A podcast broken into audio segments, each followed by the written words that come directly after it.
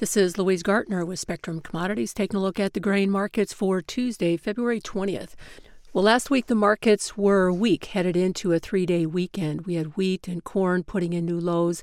Soybeans were just an inside day after putting in a new low on Thursday. So it wasn't a lot of energy to the markets to even try to bounce or get some sort of corrective action headed into a long weekend. We know that the Brazilian soybean harvest is moving along. We see this morning that they're right about 30% complete nationwide. They are looking at probably some delays here over the next few days. There are some rain slated to come through the northern part of Brazil. It doesn't sound like it's going to be anything serious as far as quality damage, but it probably will slow things down just a bit. As you go south into Argentina, the rain is now uh, pretty much gone. We had crop saving rains here a couple weeks ago. Now we're headed into another stretch of about 10 days where they don't expect to see any rain and temperatures are going to start to creep back up. We'll see some temps in the 90s across much of the much of Argentina. The far western edge is expected to get some rains, but we don't expect to see any crop damage unless this dryness extends beyond the 10 days. The forecasts in the long range are talking about some rains coming through, but you know, you get 10 days out on a forecast, they're not all that reliable. But for now, the crop uh, seems to be doing okay in Argentina, but again, we are headed into a dry stretch. Starting out this week, however, we are looking at some stronger prices. Soybeans actually have a small gap higher from the night session. That's impressive. And then we got wheat uh, up about 10 cents, corn's just up a couple, so it's more stabilizing than anything. But there's quite a bit of chatter about the Commodity Classic conference going on that will be coming here just in a couple weeks, and how Secretary Vilsack, the U.S. Ag Secretary, and the EPA administrator also being at this meeting. So there is quite a bit of chatter floating around that there's going to be a big announcement that uh, biodiesel and ethanol will meet the requirements for the tax breaks for sustainable aviation fuel. And that's going to be huge for that market. So we are expecting to see some good news on that front here in a couple weeks.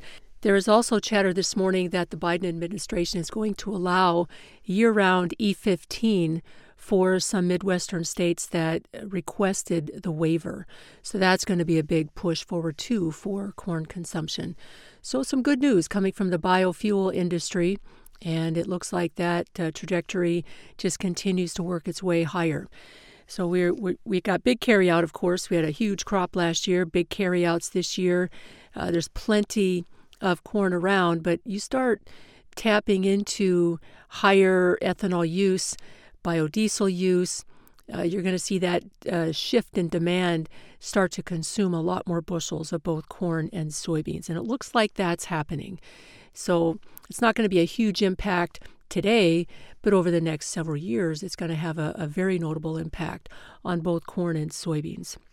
This morning, we're also hearing chatter that uh, China bought around eight cargoes of Brazilian soybeans and it looks like uh, Brazilian basis is improving here as well, as we'll see here in a couple minutes when I run down the, the world FOB offers. But that's encouraging. We're seeing if Brazil's FOB offers are increasing right in the middle of their soybean harvest, we know that that's a good sign. That probably indicates that they're carving out their harvest lows, and that will provide a, uh, a base of support for U.S. soybeans as well.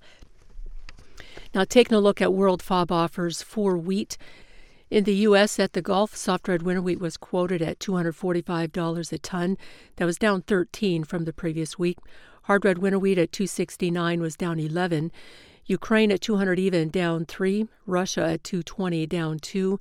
Romania at 220 down 7. France at 220 down 6. Argentina at 230 unchanged. So no positive numbers there. We continue to see the Black Sea be super competitive.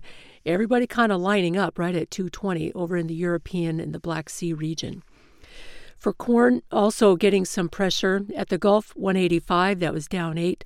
Off the PNW, we were down 10 at 210. Ukraine was down 20 at 170. Argentina unchanged at 185. Brazil was down 5 at 190. In soybeans, the U.S. at the Gulf, $455 a ton. That was down 5 from the previous week.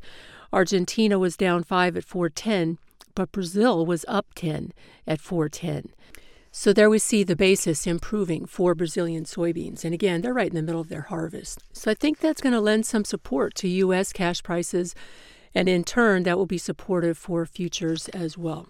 So moving forward, uh, you know, the grains usually are weak into late February. Corn probably will continue that way. But if soybeans have found their low, and if the market pulls back and tests this gap that was left this morning, that's uh, going to be important because we saw the market stabilize for a couple days and then we gap up. So that will be an important price level for soybeans. If they hold that gap and you know stabilize or start to turn higher, then I think that will offer support to corn as well. For wheat, boy, it's tough. You know, technically the market looks like it's kind of washed out to the downside, but cash prices are declining hard around the world. And as long as that's going on, this bitter battle between the Europeans and the Black Sea, uh, I don't see wheat markets being able to sustain much to the upside. We're going to need to see something happen with production as we get into the growing season. But in the meantime, I think the best that we can see from wheat is just the market stabilizing.